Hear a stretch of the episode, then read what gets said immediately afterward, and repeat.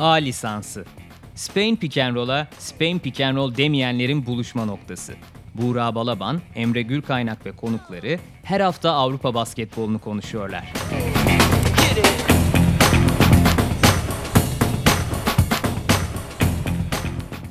A lisansının yeni bölümünden herkese merhabalar. Euroleague konuşmaya devam ediyoruz. Buğra'nın yokluğunda ben Emre Gürkaynak, Kaan Demirel ile birlikte yine sizlerle olacağız. Ama e, bu podcast'in, bu bölümün başka özneleri de var. Murat Evliyaoğlu bu bölümde bizlerle olacak. E, ilk bölümde şu an dinleyeceğiniz kısımda biz yine güncel karşılaşmaları şöyle bir değerlendireceğiz. Üzerlerinden geçeceğiz. İkinci bölümde Cem Pekdoğru'nun Murat Evliyaoğlu ile röportajını e, takip edebilirsiniz. E, yine konuklarımız da gelmeye devam ediyor programa. Bir hatırlatma daha yapalım. Başlamadan önce Sokrates'in yeni sayısı çıktı. 2010'lara veda ederken her yerde zaten listeleri görüyorsunuz. 2010'un en iyi spor olayları, en iyi filmleri, en iyi albümleri. Biz de 2010'lar e, ana konulu bir sayı yaptık. Kapaklı bir sayı hazırladık. Onun içerisinde son 10 yıldaki basketbolun değişimini Kaan Kural'dan okuyabilirsiniz. Özellikle bu Mahilmi, Mozgov gibi uzunlara verilen son büyük kontratlardan sonra basketbol nerelere geldi, hangi oyuncu tipleri önem kazandı.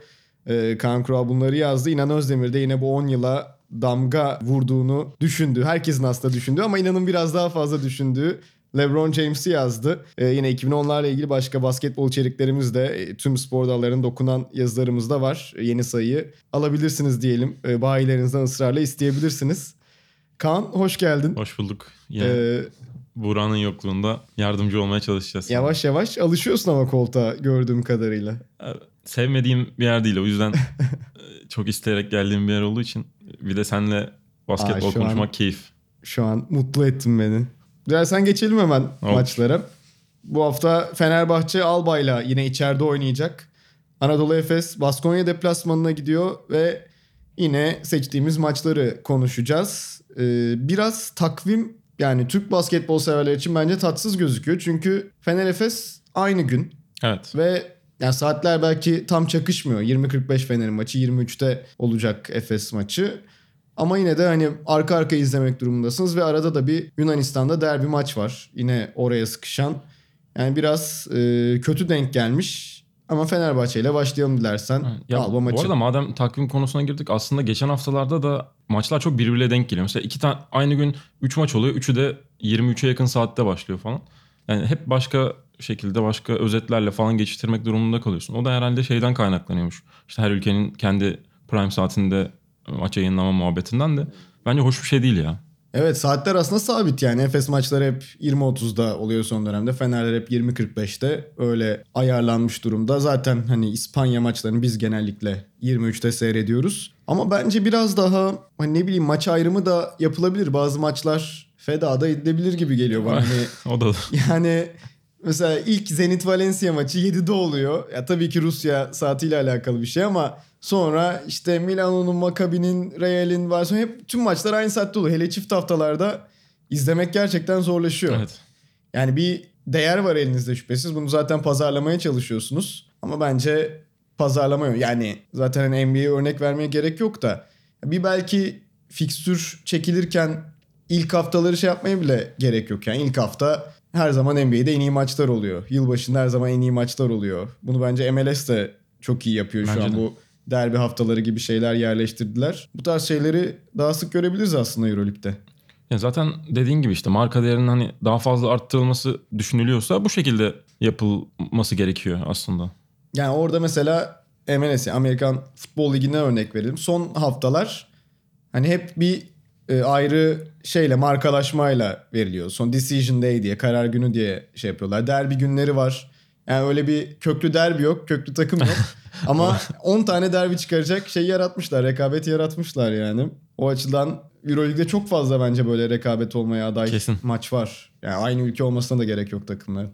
O Neyse zaman... böyle bir girdik Euroleague'e de sert bir başlangıç oldu. Sitemkar bir başlangıç. Sitemkar başlangıç oldu.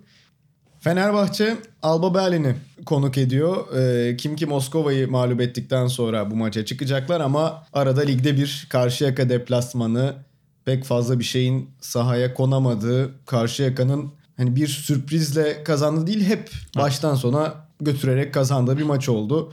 Neler bekliyorsun Alba maçından? Ee, ya şu, şuradan başlayayım. Ben mesela Fener Karşıyaka maçını kaybetmeseydi de kim ki maçından sonra yine şey diyecektim yani. Fenerbahçe kazandı ama mesela Obradovic'e sorsanız çok memnun musun hani bu kazanırken sahaya konulan şeylerden? Bence o kadar da memnun değildi. Çünkü yani bambaşka bir ilk yarı ve ikinci yarı vardı maçta. Ha, olumlu şeyler yok muydu? Tabii ki vardı. Mesela Sulukas'ın işte e, performansı bir. Datome'nin perf- ya şutları sokabilmesi işte oyunu ki bence e, Timman'ın çok fazla sayı atmasında Datome'nin kötü savunması bayağı bir e, katkı verdi.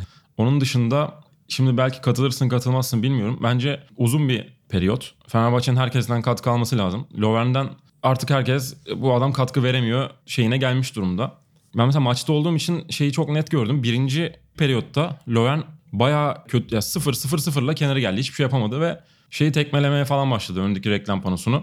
Sonra işte Sulukas birazcık e, olsun falan muhabbetine girince normale döndü. Sonra bayağı bir istekli döndü.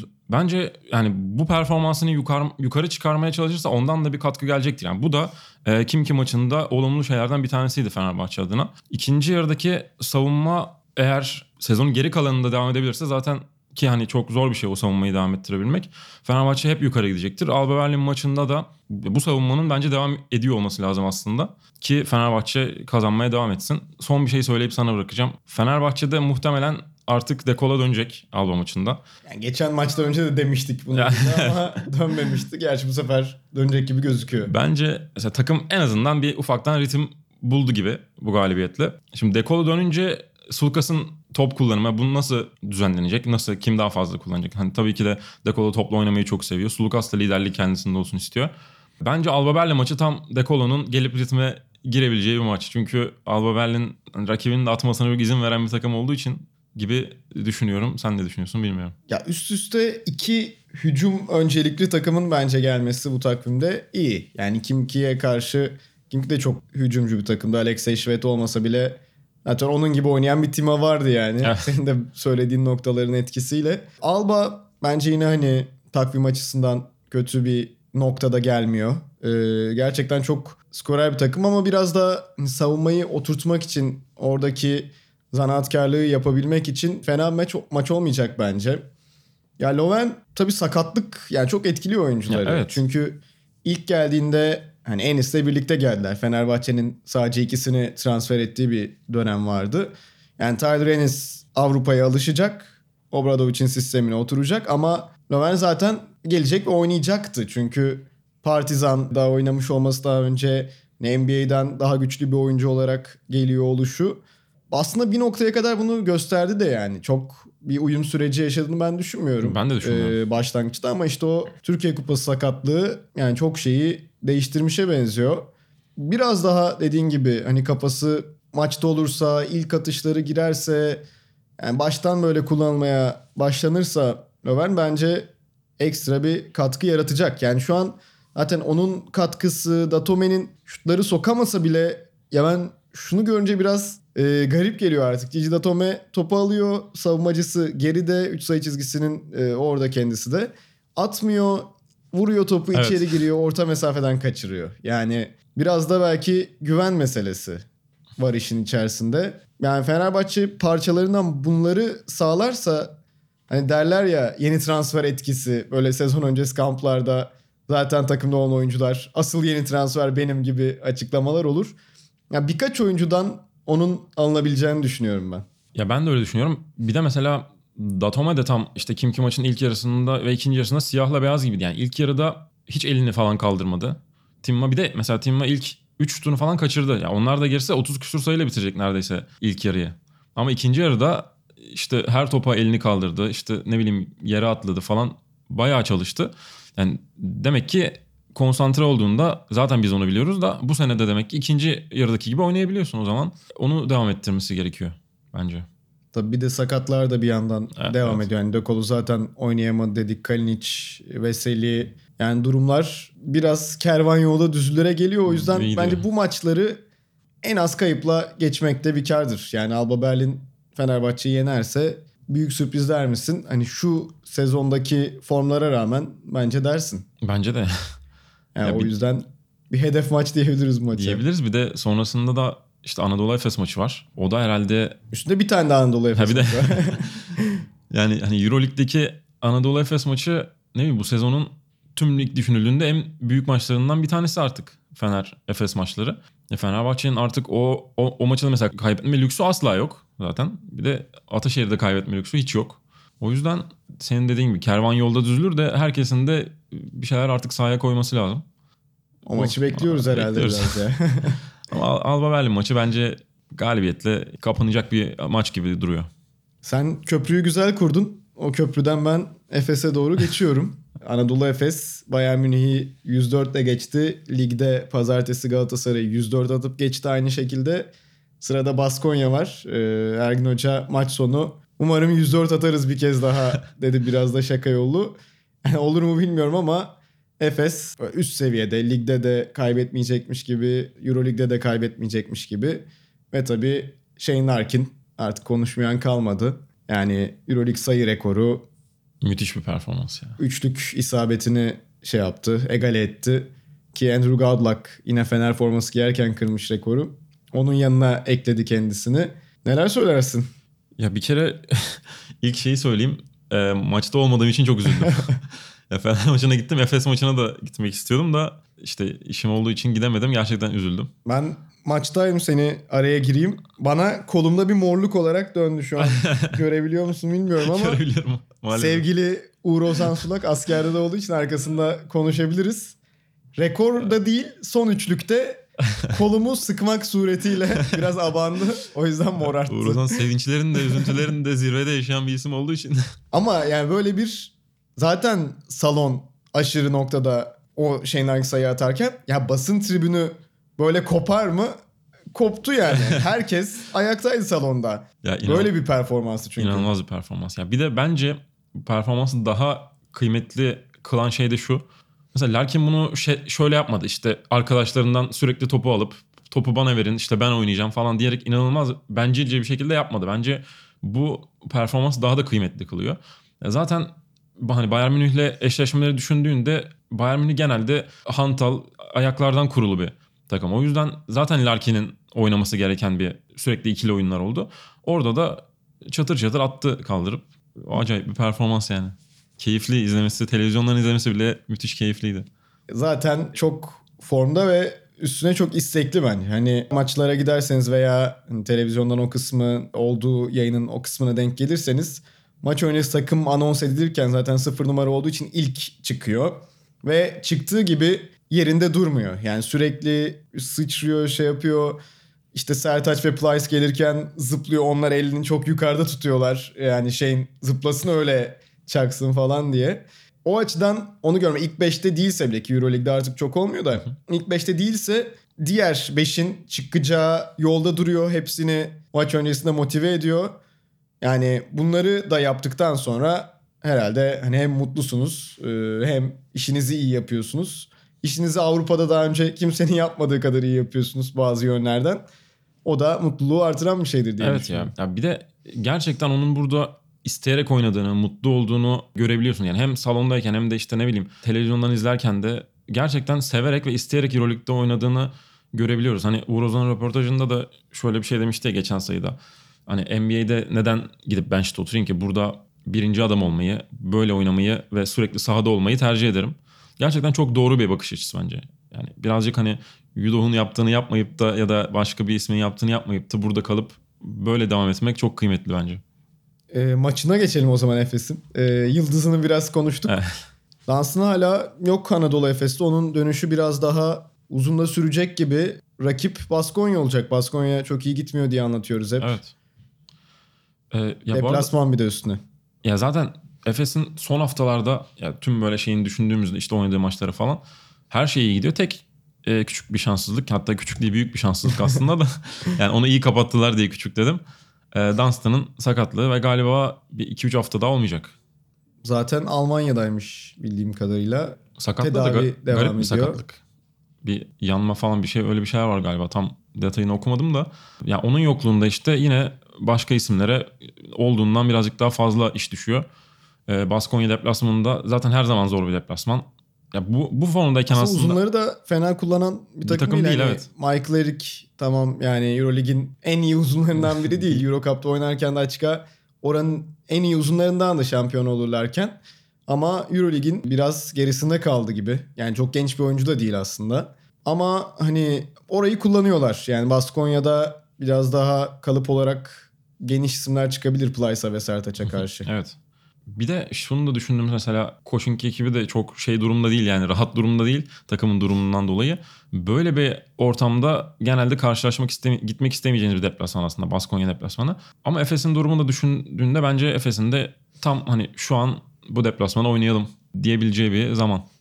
Peki hani hep şöyle diyoruz ya e, sakatlar bir kenara hani e, Ocak'ta, Şubat'ta, Aralık'ta bir takım en iyi halinde olmasın da daha ilerisinde olsun. Yani Mart'tan sonra olsun, Mayıs'ta olsun. Ama hani bir diğer görüşte bu takım kazanıyorsa kazanacak. Şimdi de kazanacak, o zaman da kazanacak. Sen hiç böyle şey yapıyor musun? Korkuyor musun Efes'le alakalı? Yani acaba şu an çok iyiler, daha sonra bir şey olacak mı? Şey var mı sende? Ya aslında biraz var ama şöyle de düşünüyorum. Ya şu anda mesela artık hani ligin her açıdan zirvesine çıkmış durumda.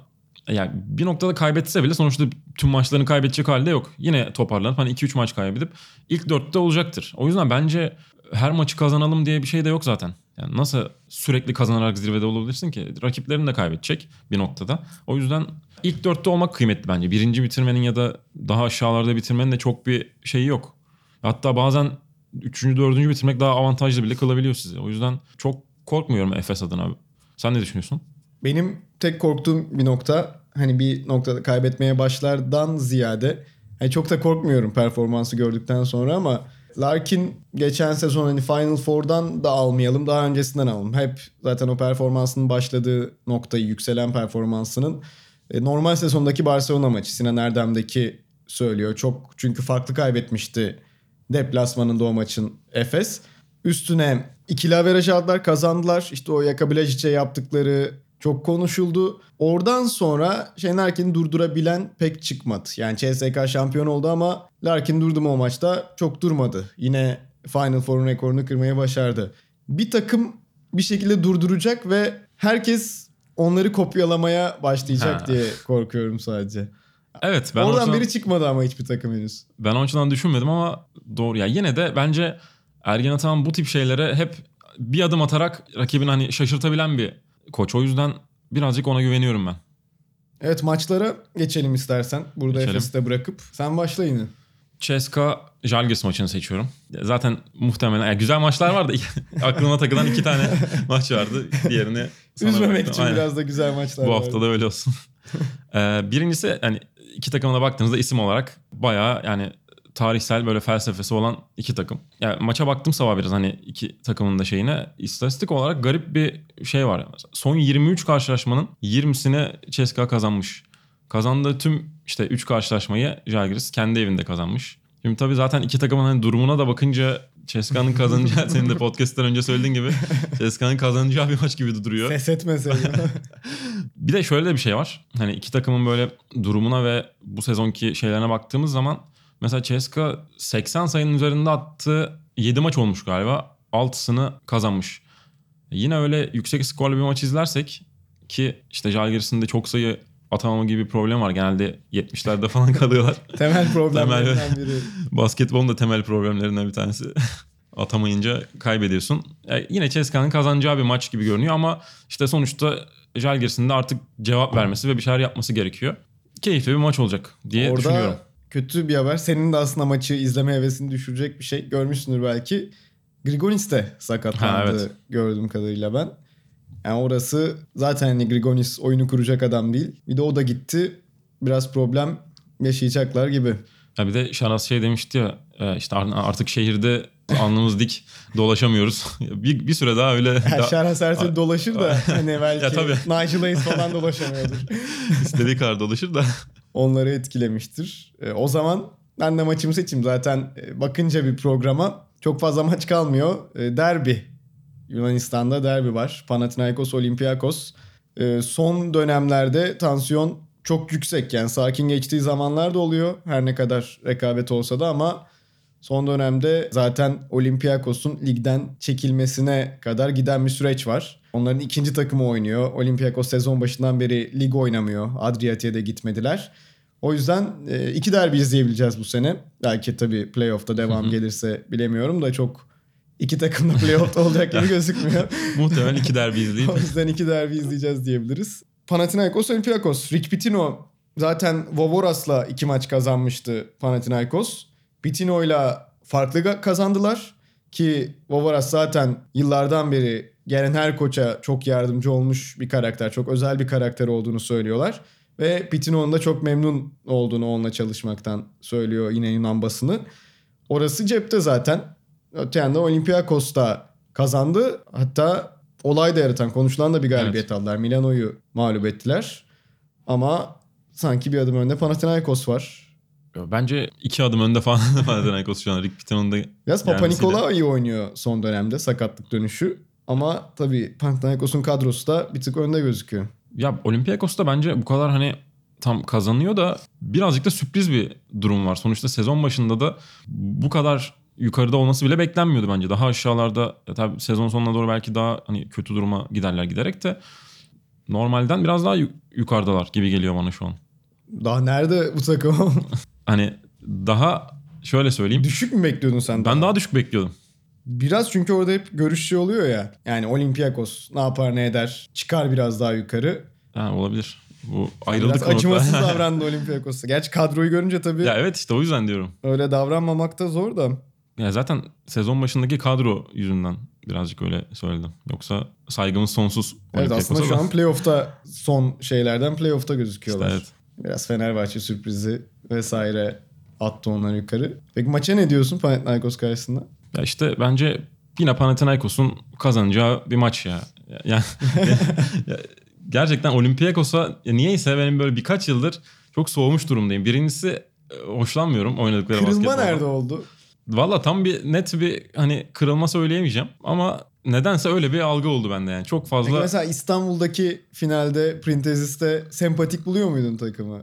ya bulmuyorum da ben çok fazla öyle değerlendirmem ya. Printezis Printezis'tir. Hayır hayır yani bir geri dönüş oldu sonuçta. CSK'da çok sempatik bir takım değil karşılarına bakınca. Evet ama bulmuyordum ya. Çünkü bence o zaman seviliyordu biraz Olympiakos. Evet, Bilmiyorum de. öyle geliyordu bana. Bu şekilde toplamış olalım. Bence en güzel maçlardan biri olacak. Yani Fener'le Efes zaten seyretmeye çalışacağız ama derbi daha da sayısı azalmışken değeri artacaktır diye düşünüyorum. Biz e, programın bu kısmını noktalayalım. Çok teşekkürler Kaan Demirel. ben teşekkür ederim. Ee, size de dinlediğiniz için buraya kadar geldiyseniz teşekkür edelim ve Cem Pekdoğru, Murat Evliyaoğlu ikilisiyle buradan sonra baş başa bırakalım.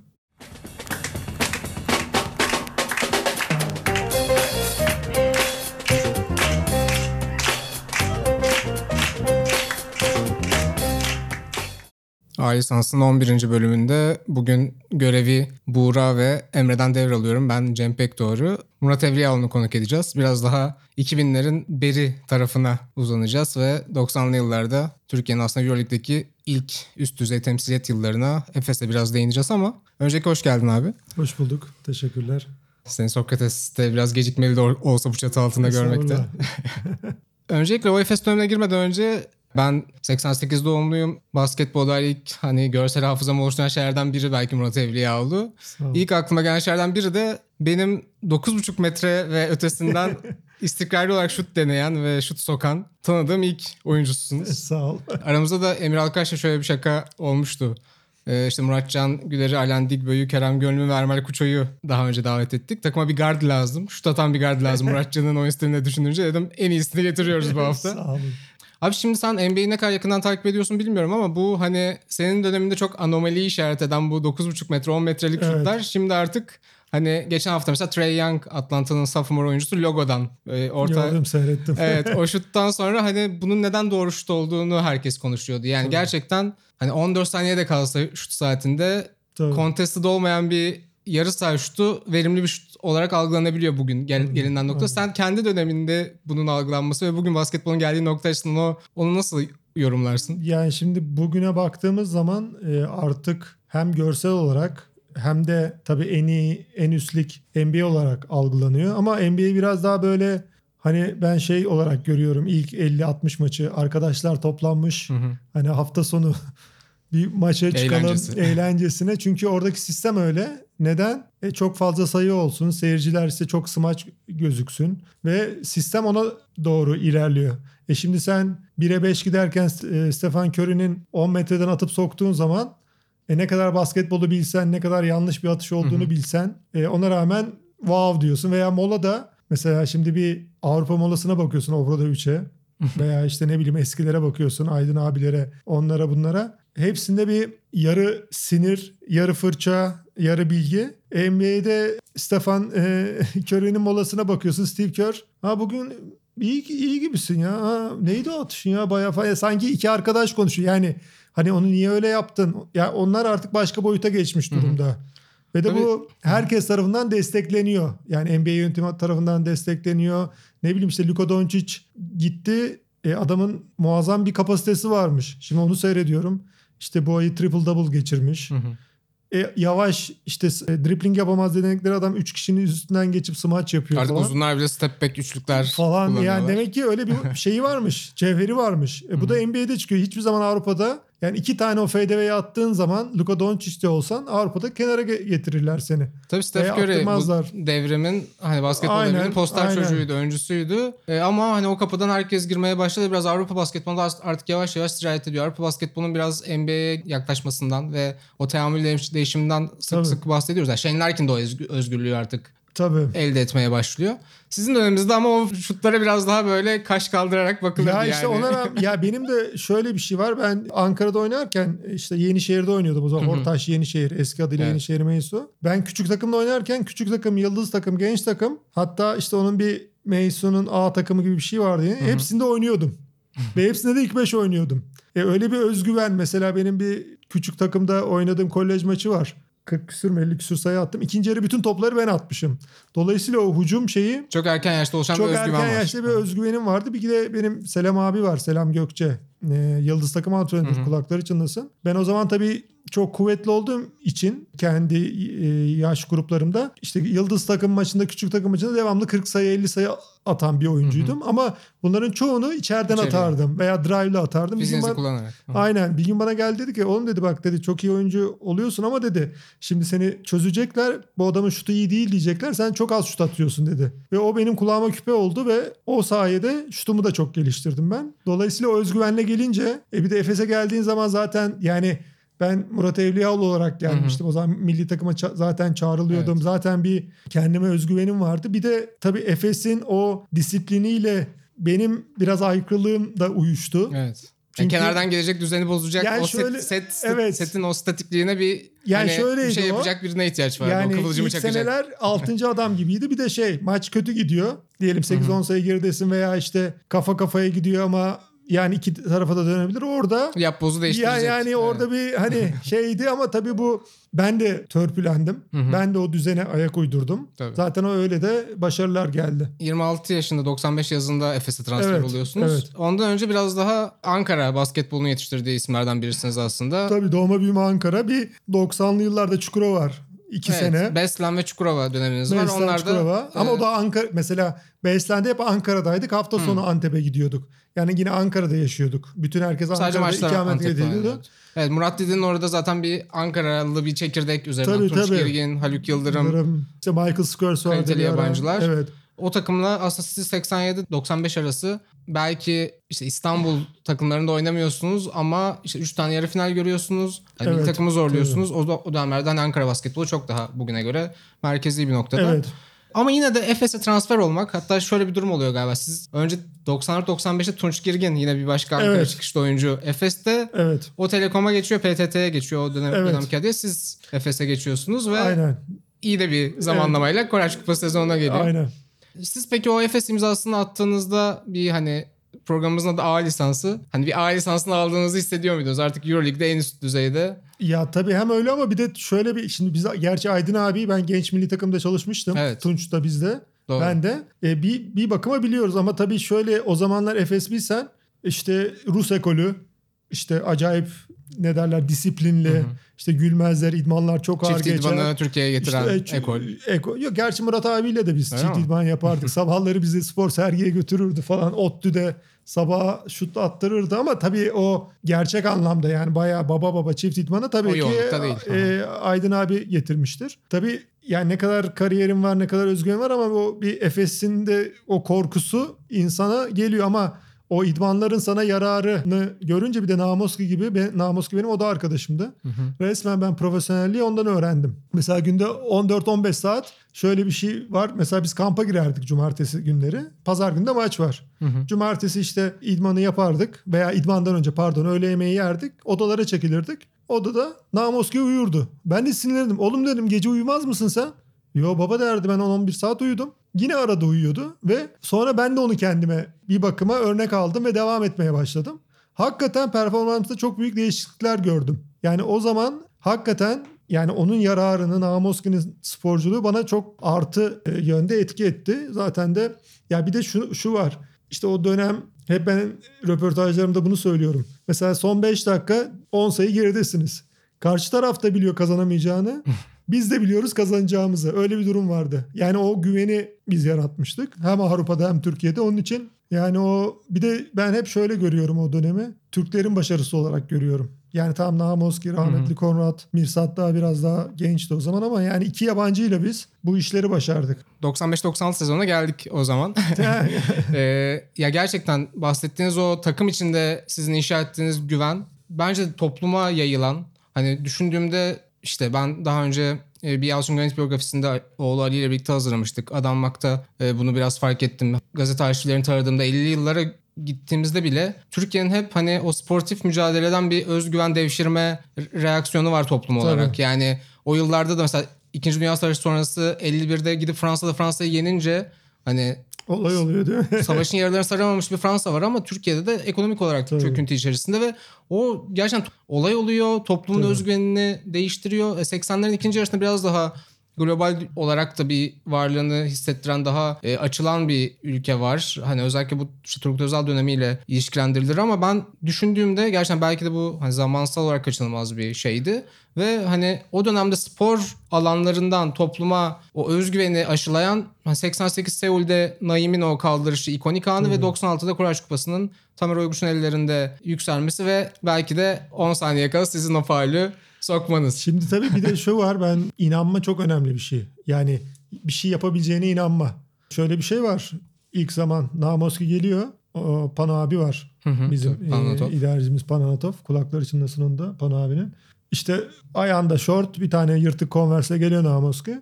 Pano abi de Efes'te de şöyle bir işte siz bir paraya anlaşırsınız. Artı onun bir de ona yakın primi vardır. İşte Türkiye Ligi, Avrupa Ligi üzerinden. falan. Neyse Namoski ile anlaşıyorlar. Pano abi birinci tur Avrupa Kupası prim yazıyor. ikinci tur yazıyor. Bırakıyor. Petse diyor ki Namoski abi diyor üçüncü tur, dördüncü tur, çeyrek falan. Pano abi kahkahalarla gülüyor. İyi diyor ben yazayım. Tabii Pano abi de abarta abarta yazıyor nasıl olsa. Yani o, o zamana kadar Efes ilk iki turu geçememiş veya üçüncü turu. Ve o sene Aris'te biliyorsun Evet. kaybettiler. Final oynadılar. Şimdi yani Namoski mesela ö- ki o 20-21 yaşında o zaman da Namoski veya daha ufak veya daha büyük pardon. Yani o O kupa hedefini koymuş zaten. o hedefi koymuş. Ben ilk Efes sene transfer olduğum gün biz Koracı alacağız dendi. Yani daha işte 15 Temmuz'da sezon açıldı. Bizim hedefimiz Koraç Kupası'nı kazanmak. E öyle bir hedefle gelin hani şey yok. Hani bir yarı final oynayalım. O zaman tabii her soru işareti var. Dolayısıyla biz adım adım gittiğimiz zaman herkes wow wow diyordu. Biz hiç şaşırmıyorduk. Çünkü hedef yani işte yarı finalde team sistemi eliyorsun. E tamam da bir şey değil ki abi biz hani şampiyon olacağız. Yani o yılların zikrettiğimiz takımlardan da anlaşılıyor. O yılların Kuraş Kupası'nın belki bugünün gençleri Eurocup'la özdeşleştirme yanılgısına Yani düşüyor ama yanılgı. yani Team System Bologna ile Stefano Milano ile finalde de Mesela Bunlar Milano'nun bugün koy ya Real Madrid ile Barcelona ile oynuyorsun gibi bir şey bugünün. Bence daha da Dünyasında. yani o zamanki işte Bodirogo, Fuchka, Gentile, Gentile Blackman yani inanılmaz bir takım. Portland Trailblazers'tan gelme Tabii, adam tabii. biliyorsun ve Ya, en, All-Star. en boş üçlüyü kaçırdı yani. Yani onun için hani çok büyük bir olaydı. Peki bu serbest atışa siz pek de gelmek istemediniz belki ama dün tekrar izledim tabii ki o ikonik anı. İşte sayı averajını lehimizde tutmak için Evet. o faulü atmanız gerekiyor 10 saniye kala. Böylece üçlük de yetmeyecek Stefanel'e Evet. ve Bogdan Tanjevic bir mola alıyor. Bence orada hani hücum çizmekten çok sadece orayı soğutmak, Tabii, sizin tabii. biraz kafanızda Tabii. büyümesini, o Milano Tabii. serisiyle birlikte onu faul düşünmenizi, daha fazla düşünmenizi istiyor. Yani tabii ki üzerinden kaç yıl geçti? 24 yıl geçti. Evet. Ama o anlara biz sizi götürmeyi deneyelim. Vallahi şöyle e, zaten o anda tabii 30 saniyeydi o zaman. Devam top Tabii. çeviriyoruz ama onlar da devamlı baskı yapıyor. Baskı yapıp bir iki top elimizde patlayınca ben de bir Volkan bir tane erken kullandı. Bir tane de ben erken kullandım. Airball oldu. Ama yine devam ediyor. Bu arada işte son anda faul yapıldı. Ben de aklımdan şunu geçirdim. Ya bunca zaman bu kadar faul attın. Zaten de çünkü faul hakikaten İkide bir atmanız da yetiyordu. e, yetiyor. Ama psikoloji işi. Bir de o zaman tabii şey vardı.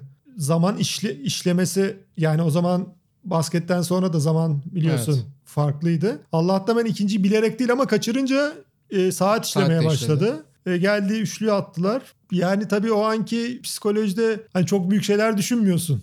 Hani ne olursa kaçırırım falan çünkü adrenalin zaten Yani biraz tavanda. hani kaç yıldır oynuyorum diyorsunuz ama mesela bu yaz hani Doğuş Balbay'da yaşadık Amerika Evet. maçında. E, çok kolay değil yani sizin gibi işte hep yıldız yaşlarından genç yaşlardan beri Evet. o özgüvenle Tabii. büyüyen birinin de orada olması biraz da şanslıydı belki de Efes'in Ya- yani.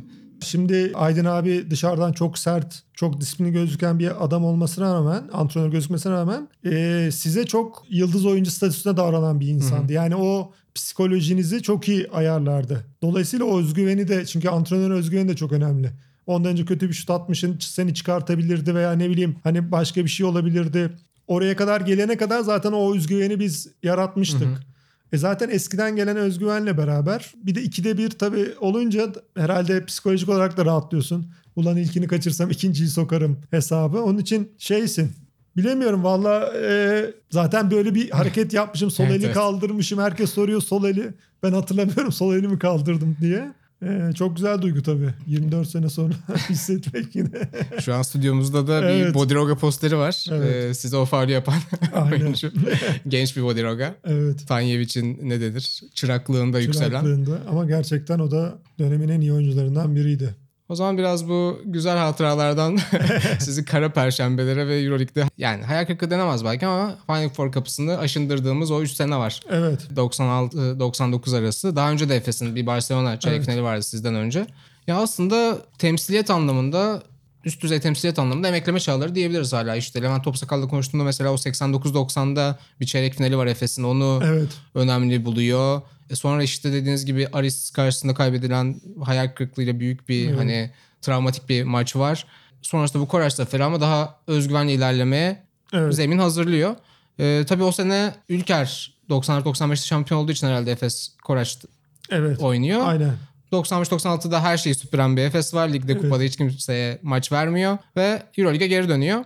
İşte sevgili Alendik böyle de çok konuştuğumuz o Asvel çeyrek finaline kadar ilerliyoruz. Aslında gruplarda hem Partizan'ı hem Barcelona'yı hem Kinder Bologna'yı geride bırakmış bir Efes var. Maccabi'yi 3 maçta eliyor. Asvel karşısında da hem ev sahibi avantajıyla hem de favori Evet. statüsünde giriyor aslında. Yani iyi de bir kadro var aslında. Delaney Rudd ve Brian Howard gibi ki Efes'e gelecek sonra iki önemli Amerikalı Fransa'nın genç yükselişteki atlet Evet. oyuncuları Alain Digbo gibi, Jim Bilba gibi ama yine de herhalde Efes'in bu 3 sene içerisinde en favori statüsünde çıktığı seri Evet. diyebiliriz ve en belki de hayal kırıklığının en şiddetli olduğu Evet. seri. Nasıl hatırlıyorsunuz? Valla biraz orada tabii e, biz onların atletizmine yenildik. Yani biz daha çok iyi bir takımdık ama daha böyle yani atletizm olarak tabii işte o saydıkların Digböler, Howard'lar öyle düşünüyorum. Bir de tabii Namoski vardı. O sezon farklı olarak bir Karasev hamlesi yapılıyor ve Sıvazlı. bir türlü de Namosi Karasev arasında Yani tam şimdi- kimyanın uyuşmadığı söylenir. Tamam peki madem ağzımdan duymak istiyorsun. Yani Efes bir sene bence en büyük yanlışı o zaman. Yani yanlış demeyelim de daha doğrusu o comfort zone'dan çıkmama durumu. Çünkü Aydın abi çok disipline olduğu için ve takımı da çok disipline görmek istediği için e şimdi çoğu Amerikalı da ya onun sistemine uymuyordu. Bir Mark Pop'lar falan Mark Pop geldi. geliyor sonra Derek Olston. Derek. Olston geliyor. E şimdi- Olston yine iyi bir sezon geçiriyor ama. ya çok iyi geçiriyor Tofaş onun sayesinde. Ama yani şimdi sen Euroleague'i kazanmak istiyorsan çok daha iyilerini bir de Efes'in parasal problemi de yok. Yoktu. İstediği herkes alabilir.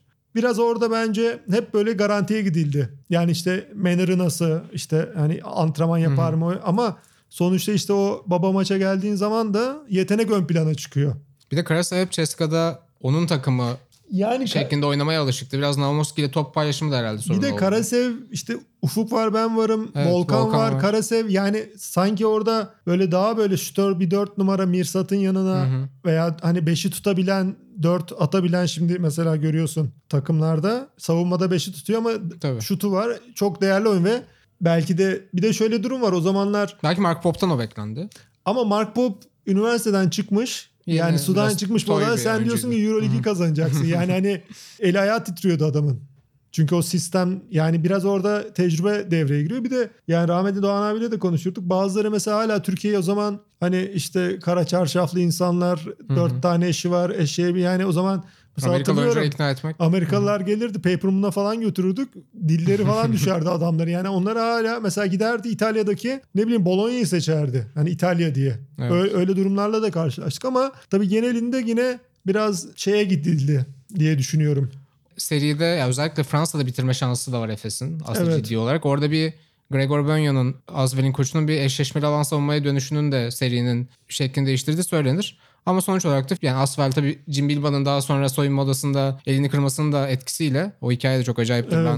Ben Sokrates'in ikinci sayısında Uğur Ozan Sulak'la İlhan Özgen'in yaptığı Kara Perşembe dosyasını öneriyorum. E, Asvel Barcelona'ya karşı çok bir şey yapamıyor. İşte Olimpia var o sene genç Slovenlerin Evet. çıktı ve biraz böyle sönük bir Final Four. Aynen. Olympiakos kazanıyor. Aslında Efes orada olsaydı belki de hani orada Tabii. olmak için değil kazanmak için orada Tabii, olacaktı olabilirdi, diyebiliriz. Olabilirdi.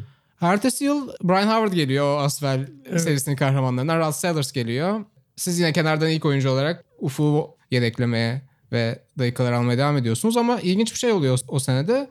Benetton serisinden önce Naumoski'nin elmacık kemiği kırılıyor Evet, ve siz maçında. ilk beşe bu sefer Evet. terfi ediyorsunuz. Ona rağmen de Benetton'dan bir maç çalıyorsunuz. Orada ve da çok iyi oynuyorduk da ya orada o talihsizlik aslında Naumoski'nin tamamen tamamen gitmesi. Bir de orada iki, ikinci talihsizlik Mirsat'a NBA'den seyretmeye geldiler Hmm. İtalya maçında. Tabii o ya o tabii bir şey değil ama o tabii çok onları kendi göstermek istedi ve son böyle ben İtalya'daki maçta da çok iyi oynadım hatırlıyorum. Buradaki maçta da çok Evet. iyi oynadım. Son 5 dakika 3 dakikada koptu yani kafa kafaya gidiyordu. Tabii Benetton takımından da bahsederiz o sene Obradovic'in takımından ama Sibona Zagreb'e eleyerek geliyorsunuz. O takım da hani şimdi düşününce Evet. Mulaverovic, Giricek, Chucky Atkins daha sonra NBA'de Evet. oynamış e, Cevat Aliozic, uzatmada Mušić. biliyorsun. 3 uzatmalı bir maç Ha var. pardon 3 uzatma evet. Çok ikonik bir maç. Orada Zagreb'de seriyi bitiriyorsunuz. evet. Naumoski 5 faul oluyor hatta yine son uzatmada Evet. siz oynuyorsunuz. Orada evet ben yine bir 8-10 sayı atıyorum. Oradaki sevincimi anlatamam ama yani 3 maçta 3 uzatmadan sonra gerçekten muazzam bir Aydın Orsun'un en büyük avantajı da bu olmalı. Yani siz kenarda hep hazır bekliyorsunuz. Hani Evet. NBA'de mikrodalga denir ya. Ya şöyle Kenardan bir şey hep vardı. sıcak geliyorsunuz ve şutu atıyorsunuz. O, o dönemler şey çok önemliydi. İşte futbol ilk 11'de oynuyor mu? Hı hı. Basketbol ilk 5. Bizdeki sistem çok farklıydı. Bizdeki sistem Kimin bitirdiği önemliydi biraz. hem kimin biti bir de maçı kazanalım.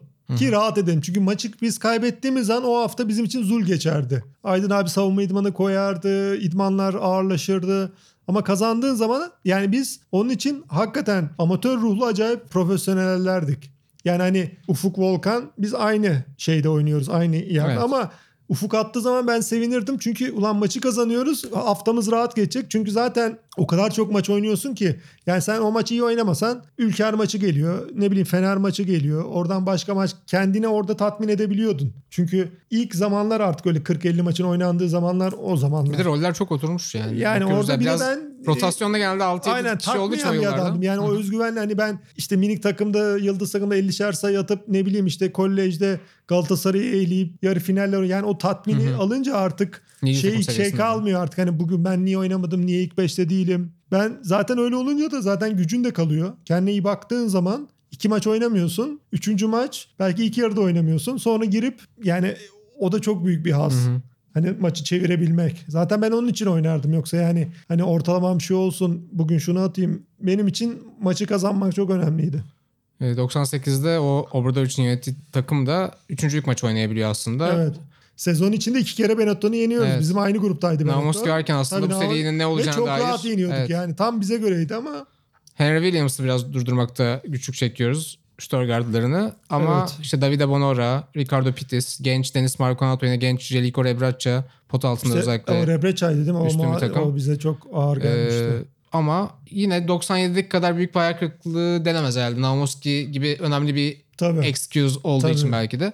Ertesi yıl bu sefer yine büyük bir yatırım yapılıyor. Önemli bir transfer. Zoran Savic getiriliyor. Yani Evet. Euroleague'de MVP düzeyinde oynamış zamanında oyunculardan biri. Kalıplı pot altını zorluyor ama Savic de biraz Karasev sendromu yaşıyor aslında. Biraz sakatlıklardan dolayı geç işin içine girebiliyor. Valla dizi sak- sakatlandı. O sezonu çok ciddi takip ettiğimi hatırlıyorum. Evet yani kimisi diyor sakat geldi, kimisi şey oldu, dizi sakatlandı. Evet. Bir de Hep bir dizinde bandajla evet, hatırlıyorum. Aynen. Bir de tabii sisteme uymadı. Hı hı. Çünkü 4 numaralar bizde çok daha sıçrayabilen işte Mirsat şeyli. Hı hı. 5 numara yani Savic statik bir oyuncu. Drobnyak da geliyor. Genç bir Drobnyak da Evet, geliyor. Orada Drobnyak da Koraç'taki formül biraz aslında değiştirilmiş oluyor tamamıyla. İşte e, tam Yugoslavlara dönülüyor. Tam sistem otursun Hı hı. diye ama böyle bize işte zaten biz Koracı kazanırken hani Konrad'ı rahmetli beğenirse beğenmezsen atletizmiyle çok caydırıcıydı. Yani bloklarıyla, Hı hı. ribantlarıyla. O kalmayınca sistem çok statik çok ve statik. Zaten şimdi bile bak yani böyle caydırıcı bir 5 numaran varsa Dunstan gibi. aynen acayip fark ediyor. Bütün takımlarda iyi bir savunma çünkü oyuncu olarak şöyle düşün. E, Gidiyor arkadaşın blok yiyor bilmem bir tedirginlik başlıyor hemen. Yani o içeriye rahat drive edemiyorsun. Hı hı. O her oyuncuda vardır mutlaka yani. E, gruptan çıktığımızda Ceska ile eşleşiyoruz ve maç vermeden eliyoruz. Evet. Ama çeyrek finalde yine bir o yıllarda bir yeşil kabus gibi bir şey vardı değil mi? Asfer, Benetton ve Jalgiris yeşil formalı takımlar.